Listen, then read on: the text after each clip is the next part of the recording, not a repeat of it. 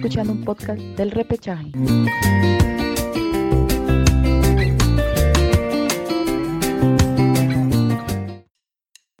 ¿Qué tal amigos? ¿Qué tal? ¿Cómo están? Bienvenidos al repechaje, una edición más de su podcast del deporte en general y hoy día vamos a centrarnos en la fecha que ha transcurrido por el torneo clausura en el torneo peruano. Estamos aquí reunidos todos los muchachos con Gabriel Napán, estamos con Daniel, con Jorge, con Marcelo. Vamos a comentarles los sucesos y lo que ha transcurrido en esta nueva fecha en nuestro torneo local. Y vamos rápidamente a abrir esta edición con el partido de Sporting Cristal frente al Carlos Stein, un partido en el cual la escuadra cervecera ganó 3 a 2, pero sufriendo. Tuvo ahí sus pormenores la escuadra de Roberto Mosquera y sufrió incluso dos goles de un ex Sporting Cristal como es Brandon Palacios, el hijo del famoso, del recordado Chorri Palacios, que tuvo su ocasión de tomarse su revancha y aplicar la declarada ley del ex y marcó dos goles. Y sobre este partido vamos a ir darle la bienvenida a nuestro compañero Gabriel. Gabriel, ¿qué te pareció este partido de Cristal? Eh, ¿Qué tal Alejandro? Eh, ¿Qué tal compañeros? ¿Cómo están? Eh, sí, es un partido, bueno, fue un partido con muchas emociones, ¿no? Por los goles, cinco goles, eh, un Stein que, supo cómo plantearse, ¿no? Supo cómo jugarle a este, eh, a este Sporting Cristal, ¿no? Que jugaba de local, eh, supo también contravoltear rápido, ¿no? Y creo que ahí es que vienen los goles, ¿no? Precisamente lo que tú mencionaste, ¿no? El hijo, el hijo del Chorri, pues, ¿no? La ley del ex termina por un momento aguando la fiesta, ¿no? a la gente cervecera, pero apareció la jerarquía, creo yo, ¿no? Apareció las individualidades y para terminar este, logrando una victoria importante, ¿no? Que en la previa eh, se suponía que, iba a ser una victoria cómoda para, para el equipo celeste de seguir peleando arriba, ¿no? Pero se le terminó complicando y como lo digo, ¿no? Creo que las individualidades son los que le termina dando el resultado. Sí, eh, se dice mucho incluso por el hincha de Sporting Cristal que el equipo no lo ve bien. Y de verdad yo ayer también veía el transcurrir colectivo de cómo estaba avanzando Cristal el primero al segundo tiempo y veía un equipo muy manso, por así decirlo. Eh, más aprovechando las desatenciones que tenía Carlos Stein. Y bueno, cuando tuvo la oportunidad de anotar, las hizo. Eh, creo que más pesó el poder de jerarquía de Sporting Cristal para poder en este partido ganarlo. Una de las principales quejas que tiene justamente Roberto Mosquera es que en la parte de ataque parece que incluso con la llegada de Joffrey Escobar no está funcionando el hecho de tener un, ataque correcto que le pueda asegurar goles. Y incluso ayer también dio la oportunidad nuevamente al regreso al 11 de Percy Lisa. Y parece que Lisa también está como se le ve un poco desatento, no, no está ahí, eh, ahí participativo, se le ve muy alejado del gol. Y creo que va mucho por el tema táctico, ¿no crees, Gabriel? Yo también quiero comentar también algo del partido. Dale, Jorge. Hola, compañeros de, ¿Y qué tal? O sea, este, para mí este Cristal tiene problemas en la definición, no, no, no tiene esa mala racha, ahorita con una mala racha, que hay problemas de definición, que Irving no, no hace gol, nada más los volantes así como comienzan a, a John Tu comienzan a meter gol, ese es el problema de Cristal. Cristal tiene que ganar los partidos. Y ese, ese John Tun que la vez pasada que es volante, pero se falló ese penal, hay problemas de definición ahí con Cristal. Sí, sí, y justamente te mencionaba por eso que Cristal tiene problemas en, definición y sobre todo, principalmente el tema de ataque. Eh, no tiene delanteros, eh, hasta ahora Escobar ya van, transcurrió tres partidos en los cuales Escobar no, no anota.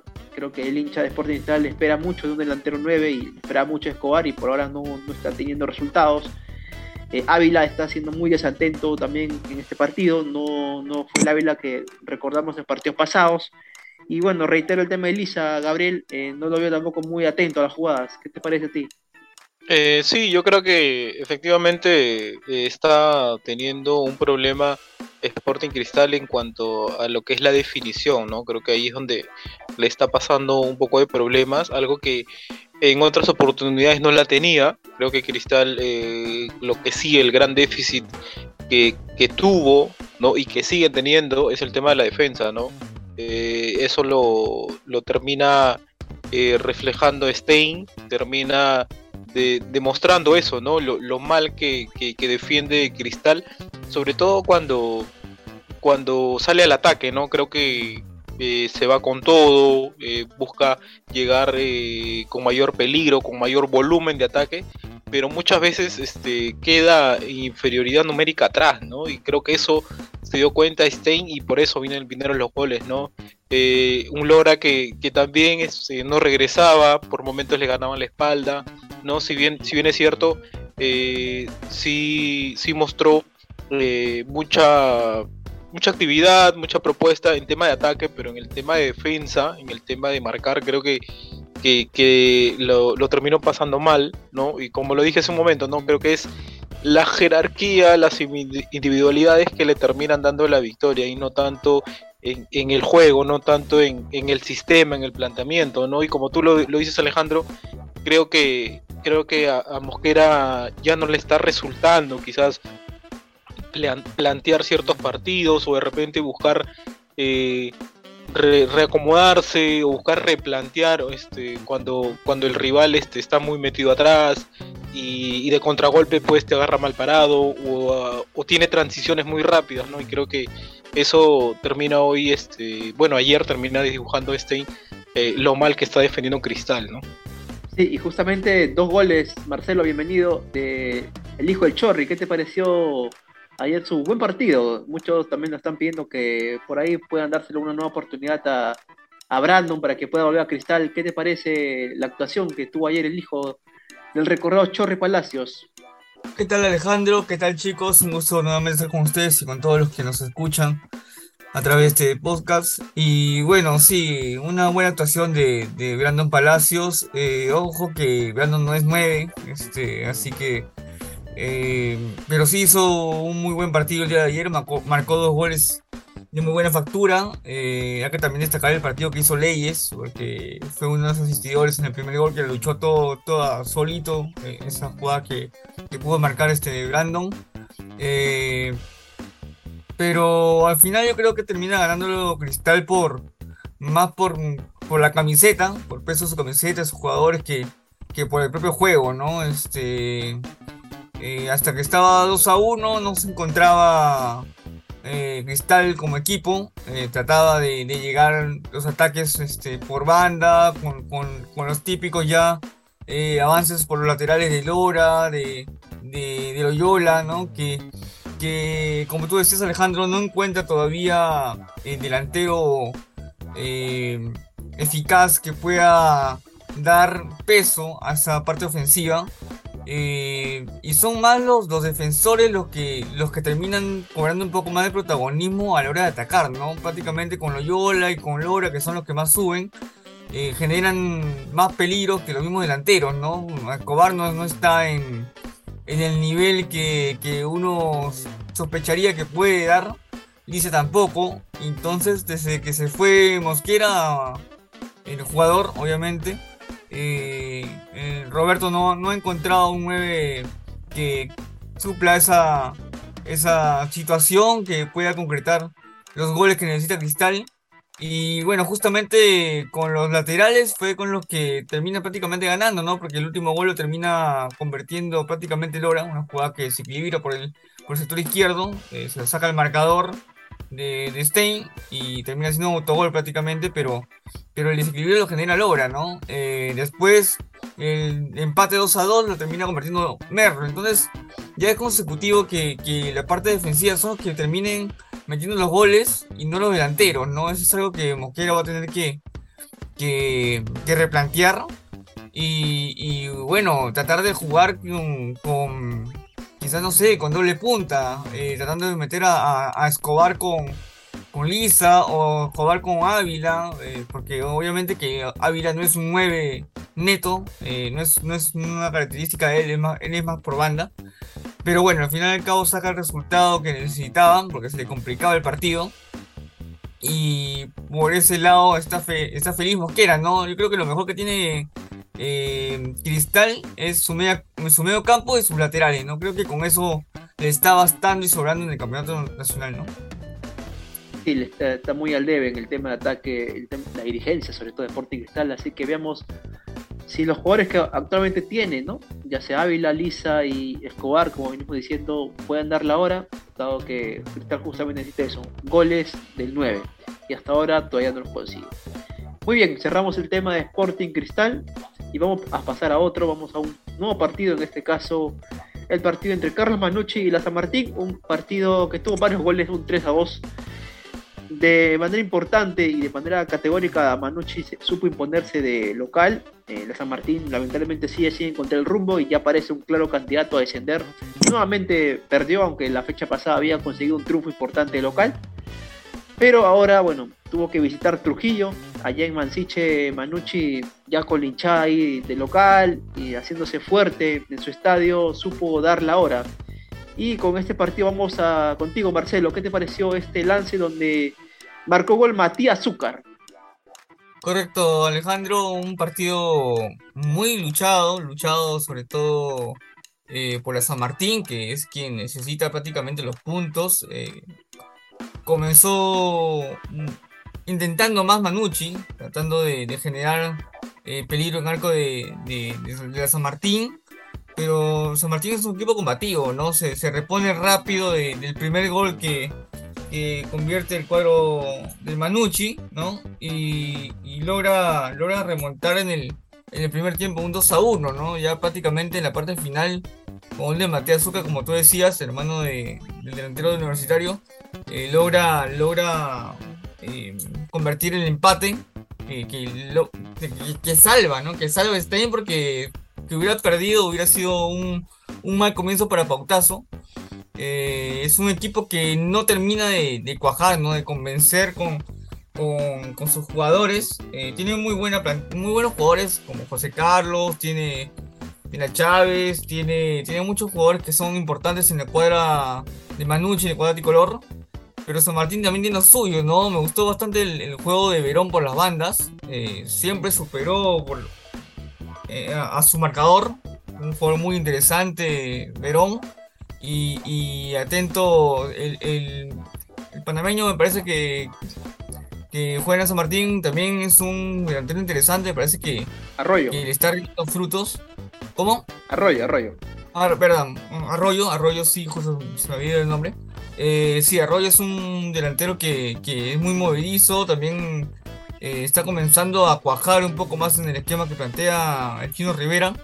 Y, es importante, ¿no? Es importante lo que, lo que hace también Rojas, este, que también anotó eh, en el cuadro santo y saca un empate, por lo menos este, de visita, que, le sirve a San Martín, por lo menos para escalar, para estar en la zona de, de, playoff, eh, para mantenerse en la categoría. Y, el cuadro Manucci va a tener que replantearse varias cosas con Pautazo, en, ser un poco más agresivos y poder ser eh, más efectivos a la hora de marcar, y no ser tan endebles en la parte defensiva, porque San Martín también lo hizo, le hizo, le hizo eh, muchos problemas en la zona defensiva, ¿no? Así que va a tener que corregir varias cosas el cuadro de Manucci y Alejandro. Sí, bueno, San Martín, de hecho sí, tal cual lo mencionas, tiene un buen equipo. Eh, ahora en este receso que hubo en clausura ha contratado un delantero, este Arroyo, que está jugando muy bien. Verón como que lo veo un poco más ya activo a diferencia de la apertura, pero a San Martín como que le falta algo, ¿no? No tiene ese, esa suerte de equipo para ganar. Y cuando necesita tener triunfos consecutivos no puede eh, equiparar eso y bueno, termina perdiendo como ha pasado en esta fecha, 3 a 2. Y por al, final, al final, al final Alejandro este, Rivera se que termina anotando el gol de penal sobre el final que le da la victoria al cuadro de Manucci, ¿no? Sí, ahí ves justamente que la San Martín peca eso, ¿no? Le un poco falto de suerte para poder este, al menos rescatar un empate. Pero bien, como digo, a la San Martín le debe faltar algo ahí porque equipo le veo que tenga. Lo veo ahí a Jervis Córdoba, lo veo a Ampuero, por de, de, recorrido. Lo veo ahí a Diego Soto, que es un juvenil Sporting Cristal, está prestado. Lo, veo a Oliva, que viene, que estuvo. Le, expulsan a Rojas también, que, es sí, Rojas. que son importantes. Eh, los goles sí de, de fueron de Núñez, de Zúcar y al final de Rivera. Por, por el lado de San Martín, los goles fueron de Arroyo y de Rojas, como mencionaba. Eh, una victoria sobre, sobre el final prácticamente que, le sirve a Manucci, que le sirve a Manucci, pero igual de todas maneras va a tener que, que Claro, bueno, como tú decías, Pautazo ha debutado en este partido, bueno, entrenador que debuta, entrenador que gana, así que bien, felicidades a Manucci que ha conseguido un triunfo importante. Muy bien, vamos ahora a otro partido, vamos ahora con el ADT, que le ganó a Ayacucho Fútbol Club, una escuadra de Ayacucho Fútbol Club que empezó ganando el partido y bueno, tenía el debut de su nuevo técnico, el peinadito Edgar Ospina. Bueno, ya lo recordarán, Edgar Ospina, que bueno, tiene varios años en el Perú donde estuvo dirigiendo en Cienciano, estuvo en... Sí, pero ya este, lamentablemente Ayacucho ya se va a la baja, ya. es lamentable, ¿no? Sí, puede decirse que sí. Ya, está, ya está definido ya analicemos eso paso a paso, Jorge, pero por ejemplo en este caso mencionaba de Edgar Ospina, que bueno, estuvo en equipos como Cienciano y estuvo una un largo tiempo en el, bueno, antes se denominaba Intigas, ahora se cambió a Ayacucho, varias temporadas en Intigas, incluso se decía que Ospina a veces le decía a los jugadores que si podía darles un pequeño cupo, al final no se supo si es verdad o no, es un trascendido. Eh, pero bueno, eh, al final Ospina terminó ahora regresando al equipo, dado que, según lo que él mencionaba, el los propios dirigentes de Ayacucho Fútbol Club se comunicaron con él para pedirle expresamente que los salve de la baja, dado que el equipo está justamente peleando ya categóricamente, como mencionaba Jorge, esa zona baja de la tabla Imagínate, imagínate este, Alejandro, que, o sea, que Huancayo también, o sea, ya. ¿Te acuerdas que Huancayo no, no, ganaba partidos, no? Y ahora, justo hace, hace poca fecha comenzó a ganar y ahora le está yendo bien y cambió técnico. O sea, y no, no, no, no está con técnico, creo. No estoy seguro si está con técnico, pero el técnico ese salió ya durante esta semana. No, no, tiene, tiene, problemas. Eh, Decio, la dirigencia tiene problemas con Decio y no le han permitido ah, hospedarse en los hoteles donde, donde debería hospedarse. Ha tenido problemas con la dirigencia que no sigue la institución. Eh, vamos paso a vaso, vamos paso a vaso porque estamos y, y, en Ayacucho. y, no, y, ganó el partido, ahora Ayacucho con ese de Espina, ya, ya, está Ayacucho está definido vaya para, para el segundo. Bueno, para Jorge ya está, ya está afinadito entonces Ayacucho. Pero bien, vamos a comentar un poco este partido, como mencionaba, del debut de, Edgar Ospina. Que Ayacucho justamente empezó ganando el partido, estaba 1 a 0 delante en el marcador. Pero la noche o la tarde se le puso negra y justamente le voltearon el partido. Y sobre este justo lance vamos a hablar con nuestro compañero Daniel. Daniel, ¿qué te pareció este partido? ¿Qué tal a todos? Bueno, eh, este fue un partido muy interesante, más que todo en el segundo tiempo. En el primer tiempo hubo un autogol claro de, de un defensa de, de ADT. El primer tiempo Ayacucho estuvo muy incisivo en el ataque y eso provocó el error que terminó en el primer gol a favor del equipo local. Pero ahora un, número preocupante es que Ayacucho en todo el año solo ha ganado tres partidos, el cual es un indicador ya más de que, de hay serios problemas en el equipo, hay serios problemas en la defensa y también hay que tener en cuenta de que el segundo tiempo Aldeí Salazar comete un penal, ahí lo, termina, lo terminan convirtiendo. Y ahí en una contra le hicieron el, el segundo gol, el 2 a 1. Y bien ahí Ayacucho tuvo un penal para hacerla de parte de Techera, que al final el, el portero de AET Ibarra lo jugó Vemos que aún Ayacucho, eh, sus jugadores están en otra situación. Hace un tiempo ha habido, ha, habido, reclamos de parte de los jugadores hacia la dirigencia por unos desacuerdos. Asimismo, la misma hinchada ayacuchana se ha hecho sentir a sus reclamos hacia los jugadores, pero vemos que es un equipo que ya prácticamente, como mencionó Jorge, ya está condenado a la baja, ¿no? Vemos que ya hay un muy poco interés. Eh, yo siento que ya es un equipo que ya está jugando más por cumplir los partidos que por aspirar a algo, algo más. Y la verdad, ¿no? vamos a ver qué pasa en las siguientes fechas, pero para mí sí es un, bueno, es un candidato fijo para, para la baja. Y sí, una lástima por Ayacucho. Yo le mencionaba en el podcast de la semana pasada para mí Ayacucho necesita una reestructuración porque ya lleva varios años en primera división y su estadio es un estadio pésimo, de verdad no es un estadio ambientado para estar en primera división. Eh, no, no, tenía divisiones inferiores y creo que ahora simplemente se ha aplicado una división inferior, una media tabla, una, una división inferior chata, por así decirlo. Eh, su campo de juego es muy malo, ya varios equipos lo han expresado también. Eh, la hinchada no siente que la dirigencia apoya a este equipo y definitivamente necesita una nueva dirigencia. Ahora veamos que de ahí se haga realidad. Ojalá que sea así. Porque entendamos que cuando son equipos de provincia, la dirigencia a veces simplemente toma el club como si fuera algo propio, ¿no? Como si fuera una casa que, bueno, yo hago acá, ato y desato lo que yo quiero. Esperemos que con Ayacucho no sea así, ¿no? Si es que llega a segunda justo, Justo quería agregar una info, Carlos, a lo que tú, a lo que tú has mencionado.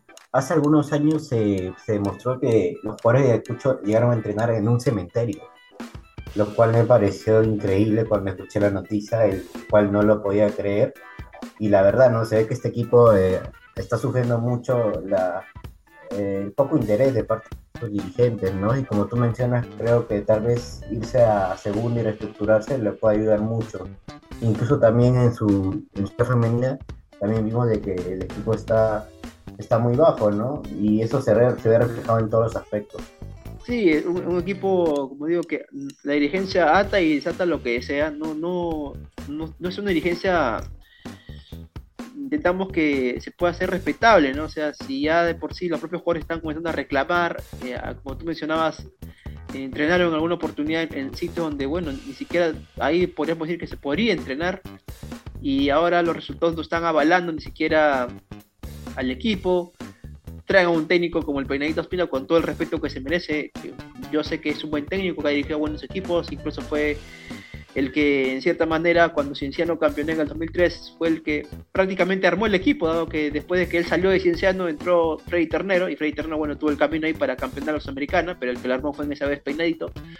Eh, pero para esta ocasión, bueno, Peinadito no está para un equipo como Ayacucho Fútbol Club, por, por, más que tenga mucho cariño, Ayacucho necesita un técnico más, más capacitado para si quiere salvarse, pero bueno, la dirigencia, lo primero que se viene a la cabeza es traerlo al Peinadito, bueno, ya está en el equipo y bueno, tiene que afrontar, y veamos, veamos si es que Ayacucho al menos pueda tener un, una esperanza lejana de poder de salvarse y bueno, ojalá que sea así, y si no es así, bueno, a reestructurarse muchachos en segunda división. Ojo, Bien. como tú dices Alejandro, discúlpame que te interrumpa, eh, eh, algo que no se puede creer es que salga un técnico eh, bueno, en Ayacucho, que bueno, se acabó su crédito quizás por los resultados que venía teniendo el cuadro de Ayacuchano, y tienen un técnico como Peinadito Espina, que como tú dices, con el respeto que se merece, con todo lo que sabe, todo lo que ha hecho anteriormente cuando ha dirigido aquí, eh, pero hace siete años que prácticamente no dirige profesionalmente. Su último equipo justamente fue el, este mismo Ayacucho que antes se llamaba Entigas. Este, y, eso, y, ese y creo, y creo equipo, que ¿no? el Penadito, después de mucho Penadito- tiempo que vuelve a dirigir. Sí, Marcelo, Marcelo, y creo que el Penadito dirigió a segunda división de Ayacucho y los mandó a primera, creo, ¿no? ¿O me equivoco? Mm, no creo que en primera nomás, pero, pero el tema es que vuelve a dirigir después de mucho tiempo, ¿no? O sea, ¿con qué criterio terminas dirigiendo un técnico que no ha dirigido hace muchos años? Es como que traigas un jugador que no ha jugado hace muchos años, algo que solamente se ocurre aquí en Perú. Y, bueno, no, eso no solamente ocurre aquí en Ayacucho, también como más adelante vamos a comentar sobre el tema de Huancayo, eh, problemas dirigenciales, que los dirigentes eh, hacen y deshacen, como tú bien decías Alejandro, y ese es un mal eterno prácticamente del fútbol peruano. Eh, pero bueno, eh, vamos a ver si le termina dando resultados a Ayacucho el hecho de que Peinadito termine eh, salvando. Sería un milagro prácticamente, como, como decíamos, que, que salve la categoría, porque parece sentenciada toda la situación. Pero bueno, vamos a ver lo que termina sucediendo, Alejandro. Sí, bien, vamos a dar por cerrado el, el tema de Ayacucho. Vamos a avanzar ahora en otro partido.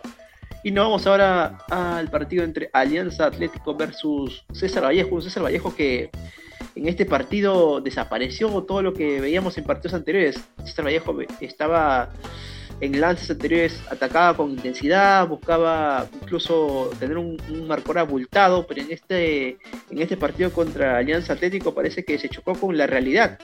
Y la realidad es que Alianza Atlético despertó. Despertó después de varios partidos en los cuales estaba tocando la desazón de no poder ganar, de tener empates, y ahora se desfogó y eh, se impuso por 3 a 0 frente a la César Vallejo. No sabemos qué pasó con el equipo de Chemo, si es que el calor de allá de Piura se los comió, Ahí- ahí- se ahí- quemaron. ahí- ahí- pero lo bien frío, extraño el calor. ¿no? el calor lo ha frío. Sí, sí, eso parece. Así que vamos con, con tu opinión, este Marcelo. ¿Qué te pareció este partido de Alianza Atlético contra César Vallejo? No, increíblemente es un partido irreconocible para el equipo de Vallejo. Eh, comenzó el primer tiempo con, con la intención de Vallejo de querer encimar a, a, Atlético, eh, con intención de querer proponer cosas interesantes, porque en un principio el partido estaba de ida y vuelta, estaba interesante. Pero una vez que Alianza Atlético se, se asentó bien en el, en el terreno del juego, eh, creo que comenzó a- a tomar protagonismo y después ya con el, con el gol de Torres, ¿no? comenzó a afianzar esa, esa hegemonía en el campo. Eh, después del primer gol creo que ya prácticamente eh, Vallejo se cayó, se cayó eh, anímicamente. eh, no sé qué les pasó a los jugadores, porque ni Jorge Mena, que es uno de los jugadores referentes de este equipo, que es uno de los que mete y, y- y es muy bueno, ni, ni a Silva tampoco, no trascendió. Prácticamente los, los, los, los defensas tampoco trascendieron. No sé qué quiso hacer Chemo, pla- planteando un esquema con tres defensores al fondo, con, con Ascuez y Garcés y Fleitas. eh, pues, todos sabemos que un, una línea de tres se, se- se necesita trabajarse bastante y muy acoplado y muy trabajado para hacer un esquema como ese con 3-5-2 prácticamente. Eh, pero no, no se vieron muy bien, ¿no? Muy, muy expuestos se vieron a los contraataques de, de Vallejo y me gustó mucho el, partido que hizo Sanelato. Muy buen partido de Sanelato. Eh, mar- marcó un gol, el último gol prácticamente que sentenció el partido. Entró solito. Eso, ese, ese gol prácticamente grafica lo que fue Vallejo, ¿no? Porque es un balón que toma cerca del área Sanelato, se mete como Pedro en su casa. eh, no, lo, no lo toma ni, ni, ni Ascuez, ni, ni Fleitas, no lo pudieron agarrar y, y definió a placer. Y bueno, ahí graficaba que prácticamente el equipo estaba totalmente partido, ¿no? no el único que entró fue Jarrita Ramírez, este, que trató de poner un poco más de intensidad al encuentro, trató de mover el equipo un poco. eh, hubo algunas aproximaciones donde Penny eh, no aparecía mucho, apareció donde tenía que haber aparecido, pero no le hizo muchas co- cosquillas al cuadro de, de Viera, que de local se está volviendo a ser fuerte, se está volviendo a ser fuerte, ojo con, con Alianza Atlético, y, y bueno, eh, a pesar de que tuvo mala posesión Vallejo, eh, creo que eso no fue eh, referencia para que se lleve el resultado, ¿no? Y ya van dos victorias, dos victorias, perdón, dos este, derrotas de Vallejo seguidas. Y cualquiera pensaría que se encienden las alarmas ahí en, en- Trujillo, ¿no? Sí, eh, Vallejo, yo pensaba que partido de, de Da Silva iba un poco a retomar lo que ya estaba un poco acostumbrándose el popular Beto de anotar goles, pero parece que está otra vez decayendo en ese, en ese hueco en el cual a veces Da Silva eh, transita, ¿no? De, de un poco intrascendente en los partidos donde más se necesita, y sobre todo para Vallejo que necesita justamente el triunfo porque es una de las escuadras que está muy bien reforzada, que tiene un técnico como el Chemo, que ya lo tiene ya varias temporadas y eh, lo que apunta a Vallejo es al menos tentar una Copa Internacional y encontrarse con un resultado como este de goleada de 3 a 0 eh, puede chocarles. Veamos si es que ahora cuando vuelven a ser locales en, en Mansiche, allá en Trujillo, eh, pueden retomar la senda de triunfos. Pero bien, un buen partido, como tú mencionabas, Marcelo, de Sanelato, también lo vi muy bien al, al jugador que viene de Alianza Lima, que está prestado en esta oportunidad. Y bien, veamos cómo le va a Alianza Atlético, que también en el Apertura tuvo un buen inicio, estuvo ganando partidos y bueno, entendamos que Alianza Atlético también va a buscar una Copa Sudamericana, por lo que entiendo, por lo que su dirigencia y su entrenador es lo principal que están apuntando ya en este clausura. Así que veamos, veamos qué tal también le va a la escuadra de los churres. Muy bien, vamos ahora con otro partido y nos vamos ahora, bueno, nos quedamos, nos quedamos en Piura para ahora irnos al partido entre Atlético Grau versus Deportivo Municipal, un municipal que buscaba un triunfo después de, que está ahí, ya le ha ganado a la U, está sorprendiendo también en otros partidos del local y bueno, buscaba su triunfo frente a, frente a Atlético Grau, pero lamentablemente la escuadra local, el Grau le dijo no, aquí no vas a ganar y se impuso por un marcador de 2 a 1. Sí, es- ese ha sido un partidazo. O sea, este, ¿sabes? Un dato, tengo un dato, o sea, está revisando las, las estadísticas. Y Atlético Grau juega mejor de visita que local, imagínate. O sea, todos los partidos de visita lo ganan. Juega Pero- mejor que pero visita. ganaron de local. Pero ganaron Sí, de local. y, y- y también y le han ganado de local, o sea, le ganó a Cristal así de local, pero o sea, sabe jugar de visita, o sea, te- y Ponce está primer puesto ahorita, ahorita está este primer puesto en la tabla de fútbol peruano, Sí, no es sí. coincidencia. Y ¿Qué opinión- no sé qué y Municipal así este, tratando, pero al final no pudo Municipal. Sí, buen dato que el, el que el lanzas, este, Jorge, que Grau está primero, sí. Justamente Grau se encuentra en la ubicación número uno, con 16 puntos. ¿Qué Sí, opinión y- justamente y- sobre ah, partido? Alejandro, y justo, y justo, es, es casi todo lo contrario de Binacional, o sea, Binacional juega bien la altura de, de Juliaca, mata a cualquiera, ¿no? Pero o sea, cuando va acá a Lima, siempre pierde Binacional, es todo lo contrario con el crítico Grau. Lo, lo opuesto. Pero bien, Sí. Jorge, cuéntanos un poco acerca de este partido. ¿Cuál fue tu opinión? ¿Qué tal viste al Grau? O sea, eh, sí, yo veo que se juega de visita bien, pero este, sí, Yo, yo, yo, yo creo que este fútbol peruano, es- o sea, el fútbol, como dice Gareca, el fútbol peruano no, no, no está estable, o sea, cualquiera puede ser puntero ahorita y, y no sé por qué no juega Alianza, o sea, tiene ahorita, ahorita cuando Cienciano, este, la semana pasada fue Cienciano, ahora este, Alianza Atlético, ahora quién sabe será la otra semana. No se sabe todavía, no está estable el fútbol peruano. Sí, sí, está así medio intrascendente. Pero bien, la escuadra de Grau que supo imponerse en el marcador y bueno, como le mencionaba Jorge, Grau es puntero, sorprendentemente es puntero. Bien, vamos ahora con otro partido, vamos ahora con el partido entre Sport Boys y Cienciano, una escuadra rosada que sorprendentemente le ganó a Cienciano en el Cusco 2 a 1.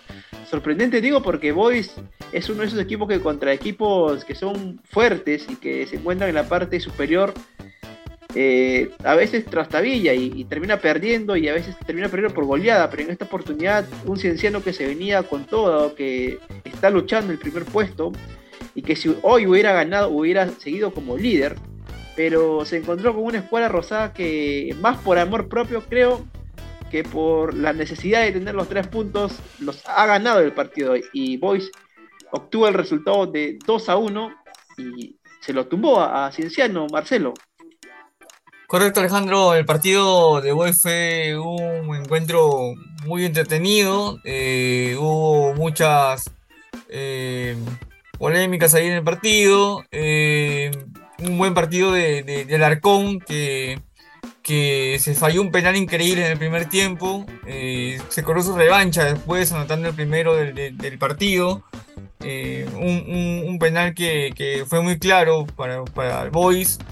El Arcón los falla de manera increíble, no, se entiende cómo lo falló. Y después eh, anota un gol de muy buena factura, eh, poniendo un balón de cabeza en el ángulo.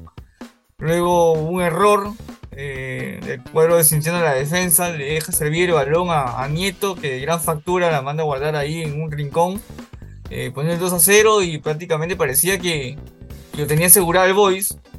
Eh, al final del partido prácticamente eh, el Pato Álvarez parecía que iba a salir lesionado, cosa que se dio en el segundo tiempo. Y, un penal se falla Carando, de manera increíble el Pato Álvarez le salva, le ataja el, remate Carando, doble, doble remate prácticamente, un tapadón de- del Pato. Y se van al descanso en 2 a 0. Comienza el segundo tiempo y, con el cambio ya de, de arquero entra Gambetta y sale el Pato Álvarez y logra descontar el cuadro de, de Cienciano. Eh, pero no alcanzó, no le alcanzó, creo que fue un, buen partido de- del cuadro del Boys, eh, ordenado. Eh, al final como que sufrió un poco porque se le vino encima a Cienciano, pero no pasó mayores. Un buen partido también de Cacho Ramírez. el, buen partido de Josian también, más allá de que cometió el penal que le dio el descuento a Cienciano. Pero creo que eso lo mantiene, lo mantiene ahí, alejándose un poco de, de la zona baja de la tabla de posiciones a Boys. Y ojalá que siga así, ¿no? Ojalá que siga así. eh, y Cienciano va a tener que recuperar.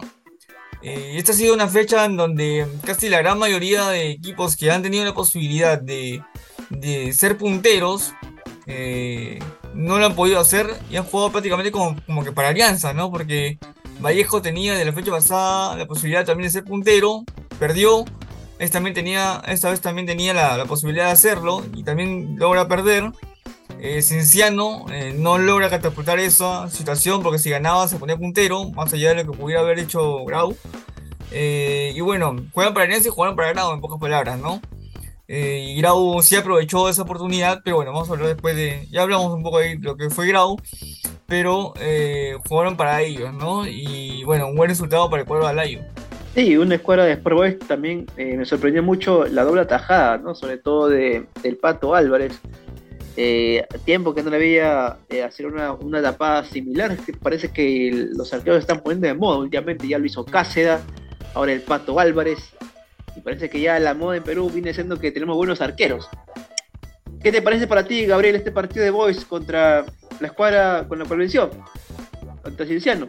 Sí, no, creo que fue un cienciano que, llegaba pues no entonado por su victoria eh, sobre Universitario, no eh, la fecha pasada y sobre todo poder eh, afianzarse en el en, en la punta ¿no? del, del torneo clausura y creo que se termina estrellando, pues, ¿no? Con un Boys aguerrido, con un Boys que a pesar de los problemas económicos, administrativos que está atravesando, eh, logró un, un, triunfazo, ¿no? Eh, tres puntos importantes que, que lo permiten eh, de alguna manera darse un respiro, ¿no? De, lo que es esta, esta lucha por, por la permanencia. Si bien este todavía que le tiene varios partidos complicados, yo creo que eh, logró, ¿no? Logró un partido, este, una victoria importante sobre un rival también este, bastante complicado, ¿no? Como es Cienciano. Y como bien lo decía Marcelo, ¿no? Creo que un Cienciano que desaprovechó esa oportunidad, ¿no? Y que, y que más bien este, el resultado le terminó favoreciendo a Grau y, también le termina favoreciendo a Alianza, ¿no? Que, que también lucha por, por mantenerse o por estar ahí en, la punta, ¿no? Si bien es cierto, todavía no, no ha jugado, pero, pero como le digo, ¿no? Parece que todo el, el escenario es atractivo para, para que Alianza sea este el puntero, ¿no? Ojo, ojo, Gau, que Boy ya con esta victoria ha empatado a, a la U en la posición de, en la tabla de posiciones. Eh, tiene 7 puntos, al igual que Universitario, que Nacional y que Vallejo. Así que como que le viene muy bien la victoria porque se acerca ahí la zona de arriba de, la tabla de posiciones.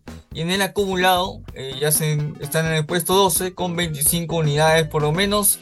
Eh, sale y se aleja de la zona baja de la tabla de posiciones. Está ahí también cerquita peleando esa posición en la tabla acumulada con el ADT de Tarma que está poquito a poquito saliendo de la zona baja y para este partido, muchachos, hay que eh, remarcar a los espectadores y también a los que nos están escuchando que estuvo presente el comando técnico de Juan Reynoso.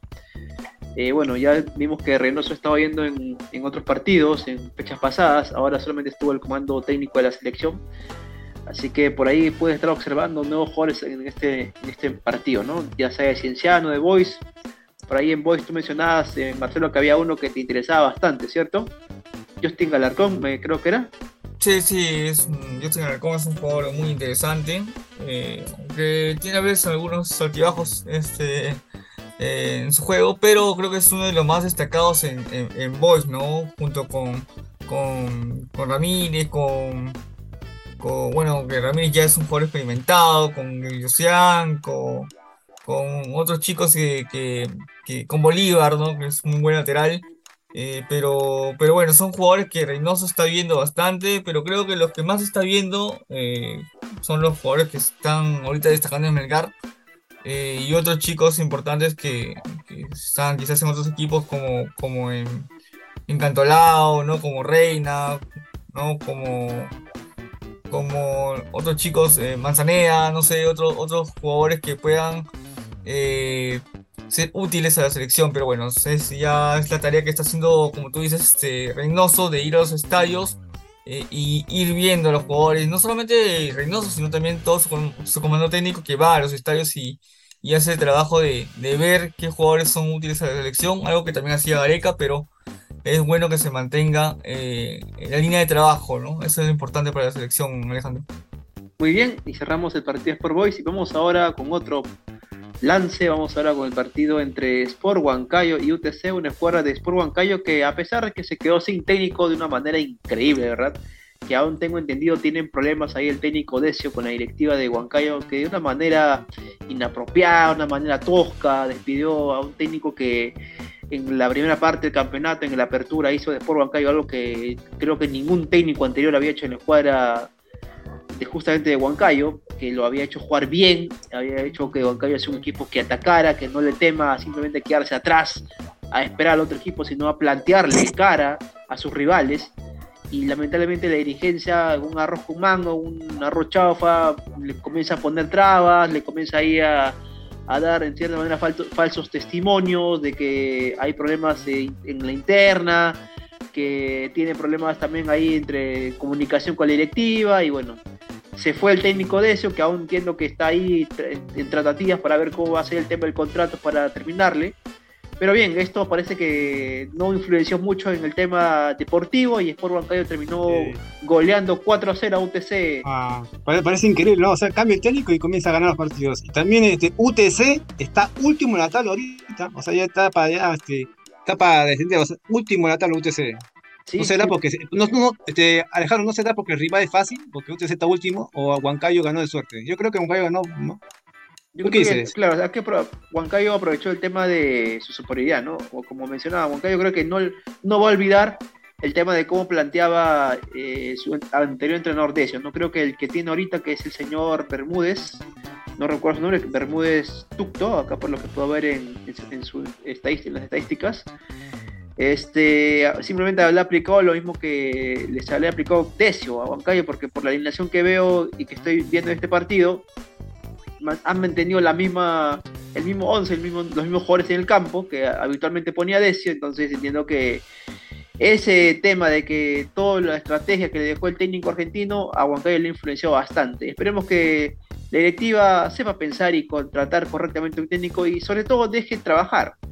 Porque eso es lo importante para un equipo como Sport Huancayo, que tiene una zona geográfica que lo puede potenciar, así como a Cienciano, así como lo tiene Binacional. La Huancayo también la, la zona en la cual está es una zona en la cual puede aprovechar si es que sabe jugar de local y siempre rescatando puntos de visita como lo estuvo haciendo en la apertura y estuvo luchando hasta el último y casi casi casi llega a ser campeón si no fuera porque Melgar está con una racha impresionante. Casi, casi, segundo puesto. Sí, pero bien, vamos con tu opi- opinión Marcelo, ¿qué te pareció este partido de Sport Huancayo?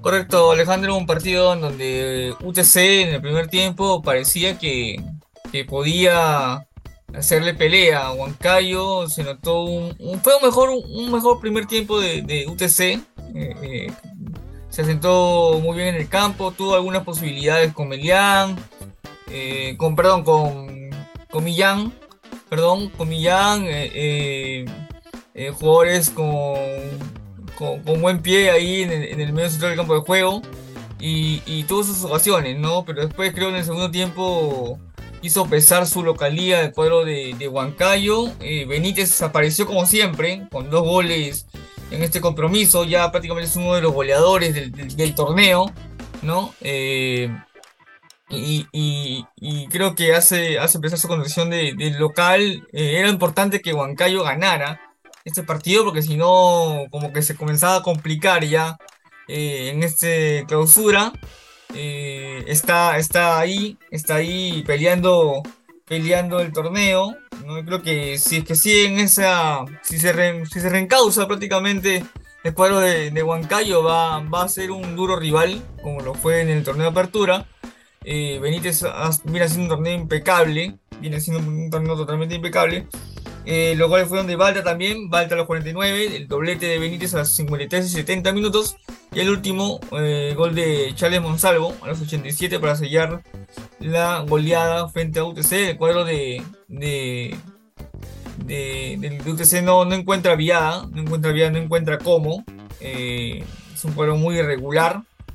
Y, y bueno, eh, buen triunfo para el cuadro de Huancayo. El tema de Decio que comentamos al principio es totalmente un maltrato al técnico que, que ha sido por lo menos uno de los más exitosos en, en Huancayo, ¿no? Eh, sacando muy, muy buenos resultados, haciendo un, muy buen equipo y jugando muy bien y, casi ganando la apertura. Así que eh, no, no, no entiendo cómo pueden dejar un técnico de esa calidad eh, maltratado de esa forma. Siguen esos pleitos mm, legales, me imagino, con, con- la dirigencia de Huancayo que ya se veía venir de la tempo- desde la clausura, perdón, que prácticamente Decio alargó un poco su continuidad hasta creo que ya la situación fue insostenible y Decio termina saliendo. eh, y bueno, lamentablemente ese es, ese es este, el final que tiene Decio eh, en este torneo. Eh, Esa es la realidad del fútbol peruano en, en provincia, lamentablemente. Y sí, es que dirigió que- fue ¿no? Bermudo Estucto fue que dirigió este compromiso, ¿no? Sí, y es, es una realidad que también hace, hace unos momentos atrás lo comentaba Daniel en el tema de fútbol provincia. Los dirigentes atan y desatan como quieren un equipo. O sea, si no les gusta la orden que ellos dan y el técnico se pone en contra, te vas, chao, no, no te necesito, puedo encontrar a alguien que sea igual que tú. Y eso Es está que mal. no hay, pues, no hay, Alejandro, un proyecto como el que tiene Melgar, pues, ¿no? No hay un proyecto serio como el que tiene Melgar, todos creen que eh, porque sacas un técnico, este, ya si no tiene resultados, es este, son cortoplacistas, ¿no? No, no ven resultados a largo plazo, ¿no? Y uno de los casos particulares quizás también eh, es lo que le está pasando a Lisi, ¿no? Lisi con un equipo de municipal que, si bien es cierto, no consigue muy buenos resultados, siguen manteniéndolo como técnico, ¿no? Si hubiera sido otra dirigencia, quizás ya hubiera salido de la dirección técnica municipal hace muchas fechas, ¿no? Porque municipal no viene consiguiendo resultados y eh, sigue siendo Lisi el técnico de, municipal. Si bien es cierto, el municipal está atrás un soporte por edificaciones inmobiliarias, que es quien gestiona el club de municipal y mantiene el proceso de Lisi, confía en el proceso de Lisi y sigue con Lisi al, al, mando de municipal. Creo que es algo que no respetan la gran mayoría de clubes eh, sosteniendo un proceso, ¿no? Creo que quizás ellos este, confían en ese proceso de Lisi, pero no pasa lo mismo con, con equipos como Huancayo, como Binacional, que cambian, como tú dices, a cada rato eh, técnicos y técnicos y no respetan procesos. Ojalá que eh, en algunos años eh, algunos clubes, no sé si todos, este, logren darse la idea de que tienen que trabajar como lo hace Melgar, como lo está haciendo Melgar, disciplinadamente, con un proyecto serio, pero bueno, no sé si eso se vaya a poder dar, este, Alejandro. Sí, justo, esa es la palabra, Marcelo, proceso. Y el club debe entender que un proceso no solamente abarca que, ah, el proceso me debe ser solamente en primera división. No, no, señores. El proceso, si te deriva a tu equipo a que descienda a segunda división, toda esa caída que puedas tener en la segunda división también es parte de un proceso para que después regreses a primera división con una mejor estructura, con un mejor equipo, con un entrenador que esté cuajado y que sepa cómo tu equipo va a seguir jugando. No es, no es malo bajar a segunda división.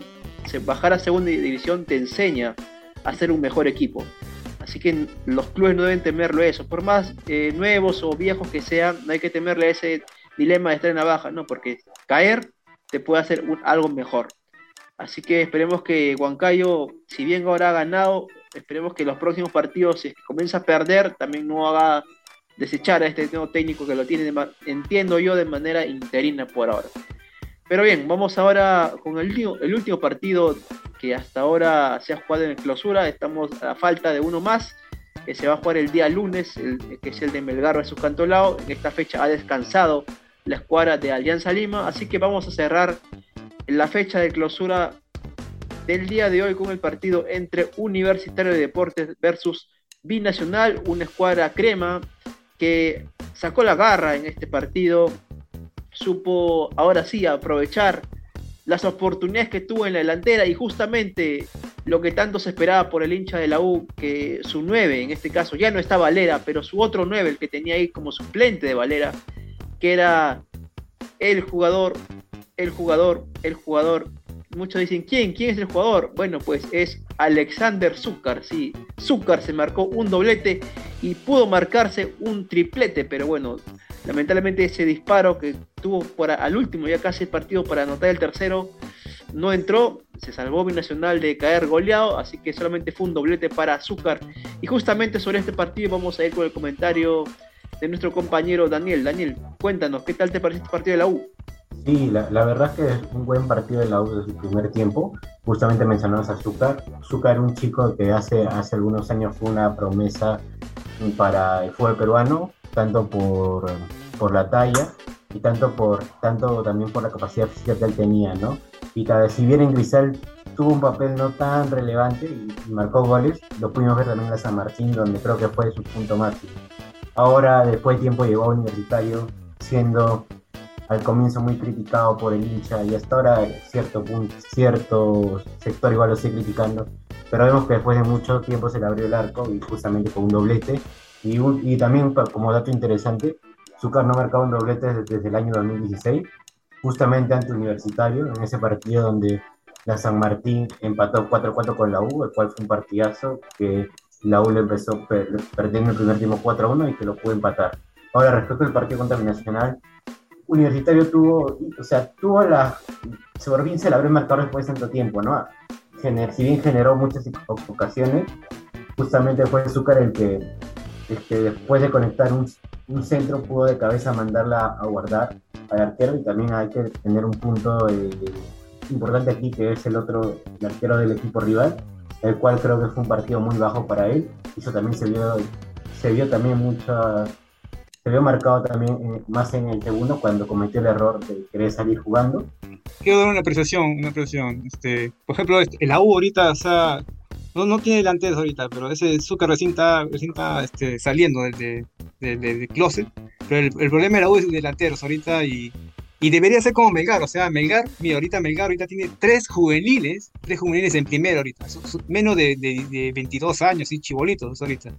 Sí, pero Y ¿sabes ahorita es el problema? ahorita Reynoso está que lo chequea ahorita. desde hace tiempo. ¿no? Sí, sí, Si pero bien- ahorita, si ahorita a Melgar, Melgar está en una situación muy similar, Universitario está en una guerra ahorita contra, contra Garenco, ¿no? Que en estos últimos años lo ha perjudicado mucho, Sí, ¿no? sé, sí sé que tiene problemas económicos, pero si no tiene plata para contratar a delanteros de, de extranjero, aunque sea que, que ponga a los chibolos ahí, pero aunque sea que ponga poco a poco, no, no creo que ponga a todos los, a todos los chibolos en, en la primera división, sino que sea tres ahí, aunque estén ahí este, fogueándose ahí con, con los, con los jugadores de primera, aunque sea. Porque Sí, ahí todos, todos, ahí- en la U, todos estos son dinosaurios, todos son viejos ahorita los que están jugando ahorita. Sí, gusto que yo también mencionara esto. Me gustó también el papel del chico ah, Guzmán, que entró pues, en reemplazo de Quina, el cual tuvo un partido muy correcto, sacó muchas pelotas. Si bien en un partido, si no me equivoco, fue contra UTC, donde sí falló en varias, ahora yo lo vi un poco más, un poco ya más atento a todas las jugadas. Si bien ahí en la expulsión fue donde pudo haber perjudicado a la U, pero también Binación, no, no supo aprovechar sus oportunidades para para abrirle el marcador, a pesar que generó bastantes en el segundo tiempo, que fue ampliamente superior a la U. Y bueno, ¿no? Yo espero de que justamente como menciona Jorge, que la U le dé más oportunidades a su cantera, ¿no? También hay que recordar de que la reserva de la U está clasificada a la segunda etapa de, del torneo, ¿no? Que aún no tenemos un sistema claro cómo se va a definir, pero vemos que Universidad todavía tiene un gran panorama de jugadores, el cual puede contar, ¿no? Y esperemos de que con Panucci se siga dando cuenta y le siga dando oportunidades a, lo- a, lo- a los más jóvenes a, a mostrarse, ¿no? Si bien Quina en el partido con- Cienciano fue uno de los más bajos del equipo, ahora esperemos de que, que pueda, que ahora chicos como Rugel o Guzmán, o si tenemos también eh, en la reserva, hay dos jóvenes como lo que es Rivera y otro que es Lupu. Lupu, si no me equivoco, vino de Alianza hacia Universitario, el cual también han tenido un buen papel en la reserva y esperemos que puedan seguir teniendo esa oportunidad y que se puedan mostrar. Ojo, este, Daniel, que hablabas un poco de Guzmán. eh, si bien eso sí, como tú dices, tuvo un buen partido, pero fue un poco irresponsable al dejar a su equipo con, con 10 jugadores.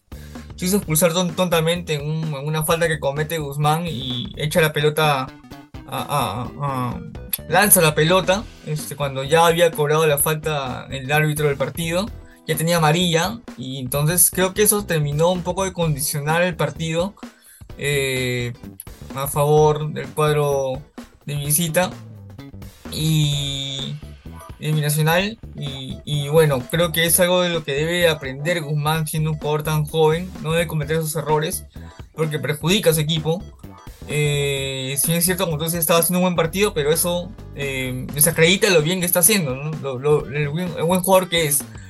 Pero bueno, eh, después con lo que tú comentas acerca de, de- de los jugadores de la delantera, eh, todos sabemos que tiene como reemplazo ahora Azúcar, que es el titular con la partida de, Valera. Tiene a, a Larios, que entró, eh, que, entró y bueno, ya no tanto pudo hacer por la coyuntura del partido. Tiene a Enciso, eh, que es un juvenil también. Y bueno, y después tiene a, a, a este jugador del hijo del de Cantoro. Cantoro, perdón, a Cantoro, que no lo utiliza mucho, pero bueno, de, de entre esas alternativas debe, debe elegir con Panucci para, para rotar con Zúcar, ¿no? Todos sabemos lo, la chamba que está haciendo Zúcar, que es muy buena, que es un jugador muy empeñoso y que jugó un buen partido hoy día y hizo un buen doblete, creo que comienza a reflejar con creces su, su, su categoría. Y bueno, eh, jugó un buen partido la U, me gustó mucho cómo jugó la U. Y bueno, vamos a ver qué es lo que, que, termina pasando con Universitario y cómo sigue planteando los partidos con Panucci, ¿no? Lo que me sorprende, de justamente lo último que hablaba Marcelo con Panucci, es que lo estoy notando mucho que cuando él está dando conferencia de prensa, se le nota muy enojado con ciertas preguntas que a veces nuestros colegas les hacen, ¿no? Por ejemplo, una pregunta que le mencionaron es sobre el tema de Barco, ¿no? Eh, Barco entró, por ejemplo, en este partido, entiendo, por Quintero, y se hubo mucho desa- desazón ¿no? por parte de Chiquitín por salir, justamente en un momento en el cual Quintero se encontraba justamente inspirado, ¿no? Y ya Bueno, eh, está. sí, buscaba el, el tercer gol la U con Zúcar ahí al ataque. Esta vez menos mal no botó la camiseta al piso, pues, ¿no? Sí, Porque- que, bueno, pero en este caso con Panucci lo vi un poco ahí molesto Pero- pero- ante pero de, justamente la- de sale- los colegas. Sale justamente por lo que hablaba Alejandro hace un ratito. Sale porque expulsan a Guzmán. Expulsan a Guzmán y tiene que sacar a un jugador de medio campo. Saca justamente al chiquitín que está haciendo, haciendo, haciendo un muy buen partido. Y es por eso por lo que reniega, ¿no? Reniega porque dirá, me imagino yo, pucha, este chico, este, le expulsan y bueno, y por culpa de este joven, eh, tiene que sacar a mí, ¿no?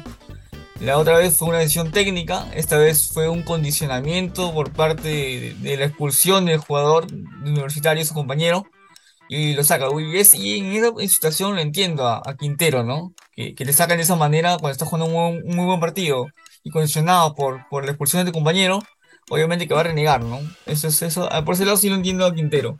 Pero, Sí, sí, pero, pero me refería más al tema de Comanucci que parece que o sea, no está mucho Ah, al creo- tema de pregunta de la prensa, ¿no? Y claro, más que pero nada, creo pues, que... Sí, dale, dale. no dale disculpa. Ya, bueno, lo que yo pienso es que yo creo que eh, el tema con el legislativo con la prensa debe ser más que todo por, por todo el tema trascendido que se ha generado por el tema de Valera, ¿no? Creo que por ese lado se habrá quedado totalmente molesto por cómo se llevó el, tema, porque yo creo que Companucci quería de todas maneras que Valera se quedara. Pero bueno, eh, mm, supongo que es eso, ¿no? Porque yo no sé si qué cosas estará pasando en el interno universitario para si tienen algún problema con Chiquitín No. o, o algo de eso, de- no tengo en caso idea, de ¿no? Chiquitín, creo que ha trascendido una noticia, ¿no? De Panamá. Un problema que ha tenido con una persona. Ah, bueno, el cual puede, puede haber esta, pues, puede, o sea, puede reflejar el- su bajo rendimiento que ha tenido en los últimos Mm, partidos, ¿no? Aunque, aunque, hoy jugó, aunque esta vez, esta fecha sí jugó mejor, ¿ah? Sí, sí, sí jugó mejor, pero, pero como te digo, no, no sabemos qué es lo que está pasando en el interno, ¿no? Este, eh, lo que dice Alejandro, no sé por qué será la molestia de, de Companucci en las conferencias de prensa. Una de, los- de las oposiciones puede, puede ser esa, la que, la que dije anteriormente, lo de Valera. Y otra, lo, lo que tú men- mencionas, ¿no, Daniel? Que, que es el tema este que no está confirmado, que, que- que ojalá que no sea cierto.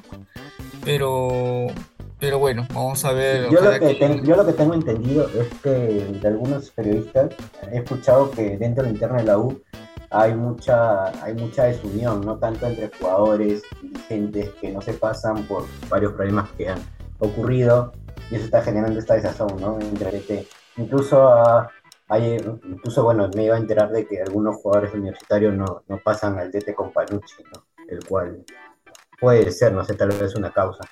Puede ser, puede ser, puede ser, pero bueno, hay que ver cómo va fecha a fecha. Bueno, por lo menos este resultado le da un respiro a la U de poder trabajar de cara a la, a la siguiente fecha. Pero. Se hablaba mucho, Marcelo, semana- Perdón, Martín. Sí, se hablaba un poco del tema de Murrugarra, por ejemplo, que ha sido prácticamente borrado de la lista de, de la U, ¿no? Un volante que eh, en cierta manera jugaba de 5, que podría ser incluso recambio de Jacob, que hoy día fue este, titular en el partido.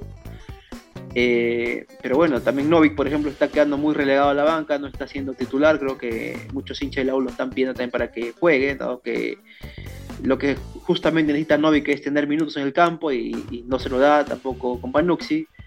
Eh, y también el tema de rotativa, ¿no? Dado que en este partido, por ejemplo, prefirió poner a Cabanillas en lugar de Santillán. Y bueno, Cabanillas rindió muy bien este partido, ¿no? Pero veamos qué tal va en otros partidos donde a veces se está ahí rotando, rotando y no se está centrando mucho en cuál va a ser el once ideal para, para la U. Eh, pero bien, yo creo que, yo creo que el Novik no entra. Quizás todos sabemos lo que, lo que puede dar Novik, ¿no? Pero creo que prefiere un poco por ahora, por la actualidad, a Vilca o, o- o a, o a Polo por ese lado, o, o tener a, a Piero Quispe en esa posición, porque también puede cambiar con él. Creo que son las alternativas que principalmente. yo creo que Novik vienen. no es el agrado de Companucci hasta cierto punto. Podría ser. Por, por eso digo que prefiere a Vilca o, o otro jugador en esa posición, ¿no? Sí, pero eh, Novik, digamos, te puede trascender con algún pase, ¿no? En el partido, una, una, una asistencia ahí. Algo que en Vilca yo hasta ahora no lo veo mucho. También no lo veo tam- tampoco en el caso de Ibi, que también es un jugador que debería un poco más marcar la diferencia. pero del cual tampoco no ha trascendido hasta ahora, ¿no? En el caso de Yakov, que tuvo un partido, yo lo diría muy regular, pero él como un refuerzo extranjero se espera siempre de que, que dé un poco más, ¿no? Y Que sí se no, no trasciende todavía. Pero yo lo veo más. mejor acompañado a Giving con, con Fonchi Barco, más que Sí. con, con Jacob y con y con, con Murugara, o con otro o con otro mediocentro, ¿no?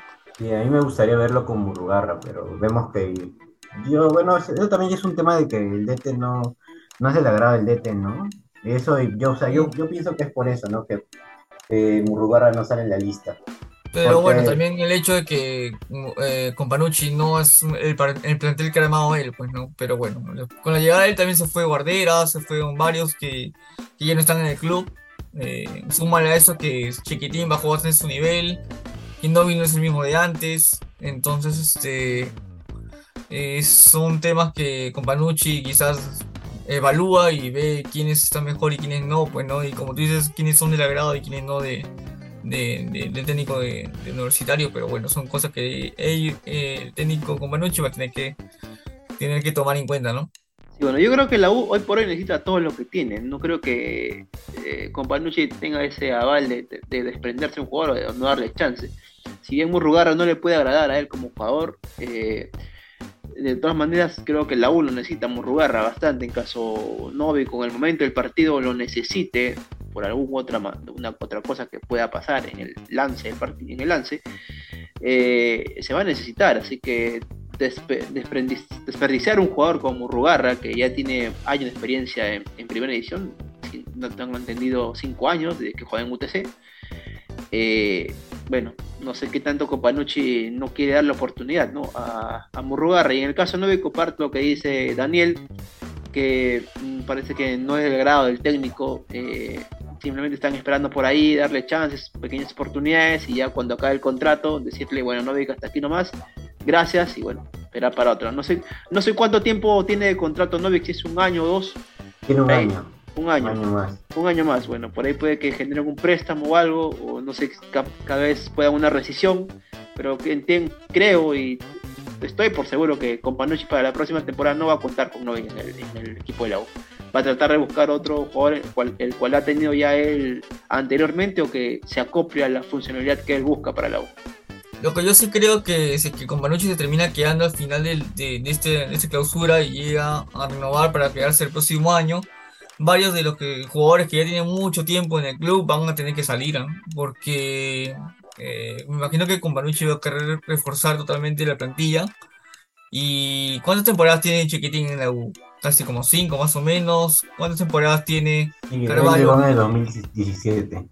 Por eso digo, Chiquitín tiene bastantes temporadas, este, ya bajó su nivel. Carvalho también tiene muchas Sí, temporadas. ya, están- ya están viejos, ya todos. Corso todos viejos. Corso también. Car- Carvalho acaba No, por el- contrato no- no que por el hecho de viejos, lo digo por el hecho de que ya tienen bastante tiempo, o creo que han cumplido su ciclo en la U. Pero bueno, ese ya depende es. de ¿no? Pero yo estimo que puedan salir varios jugadores de, de, de este plantilla para el próximo año, si que se queda con Panucci, obviamente. Por ahí trascendió que Carvalho iba ya a dejar la U a fin de temporada, ¿no? También él ya acaba su contrato y eh, parece que ya es decisión de él de que no va a continuar. Así Claro, el tema ahí- sería ver quién, que Companucci diga a quién, eh, cómo va el tema de renovaciones, ¿no? A quién Companucci va a decir a quién le renovamos y a quién no. Eso se va a ver casi a final de año, pues, ¿no? Y ahí vislumbraremos qué es lo que va a pasar con la plantilla de la U, si se va a renovar o van a seguir.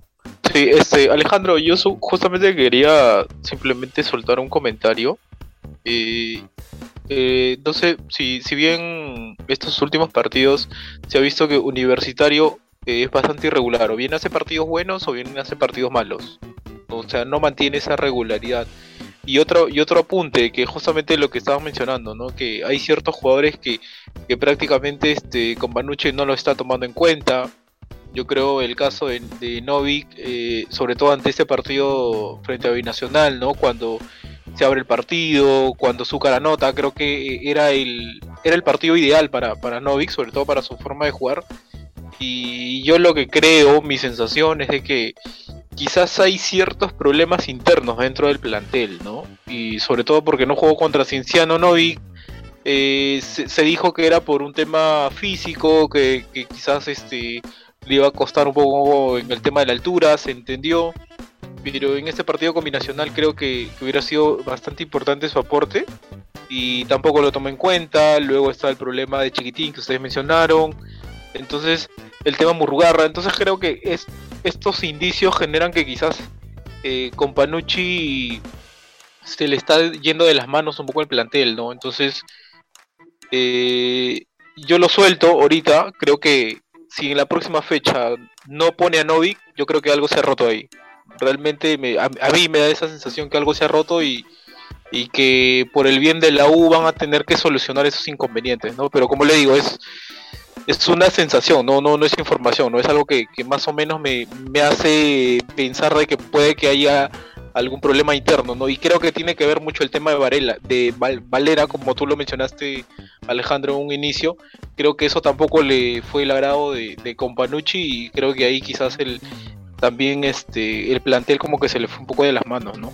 Sí, bueno, yo sí lo tomo por consideración que hay algo ahí con, con Novik principalmente que, uh, y con Urrugarra que a Companucci no le agrada. Eh, como creo que lo ha borrado prácticamente de la U, ya no lo va a considerar. Y si lo va a considerar va a ser para poquísimos partidos. Y con Novik está dando los minutos dado que bueno es un jugador internacional, extranjero, que o por obligación de contrato entiendo que tiene que dar los minutos necesarios para que pueda jugar pero yo digo, a fin de temporada con Novik no va a continuar. Eh, yo pienso y estoy casi seguro de que van a buscar una salida para el uruguayo. Y bien, veamos qué tal espera la U para la otra temporada, dado que la 20 Valera ha dejado un buen recaudo de dinero y esperemos que la U sepa reinvertirlo más que nada. Muy bien, cerramos el tema de la U.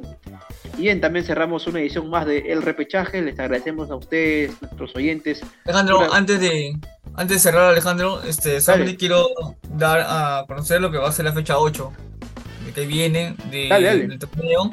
El viernes 19 de agosto se va a jugar el primer partido, que es entre UTC y Ayacucho a las 3 de la tarde en el estadio Héroes de San Ramón. El sábado 20, el primer partido va a ser entre Municipal y el Atlético, Municipal local. Eh, después a las 3 y media, Cienciano va a chocar contra el Atlético Grau.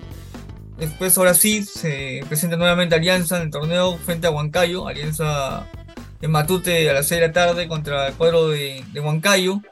Después, ya el domingo 21, eh, a la 1 de la tarde, choca Stein de local contra Melgar en el estadio Víctor Montoya Segura. Eh, a la 1 y 15, Vallejo, nuevamente de local contra Manuche, el clásico trujillano. Eh, a las 3 de la tarde ADT Tarma versus Universitario en el Estadio Unión de Tarma. A las 3 y media San Martín versus Sporting Cristal en el Monumental. Y Binacional eh, versus Sport Boys a las 6 de la tarde en el Estadio Guillermo Briseño. Esa es la fecha 8, la fecha que sigue, para terminar prácticamente el programa Alejandro, ahora sí. Muy bien, y así terminamos otra edición más de El Repechaje. Ya saben que pueden escuchar otras transmisiones de nuestro podcast aquí en Spotify o en la plataforma en la cual tú estás escuchando.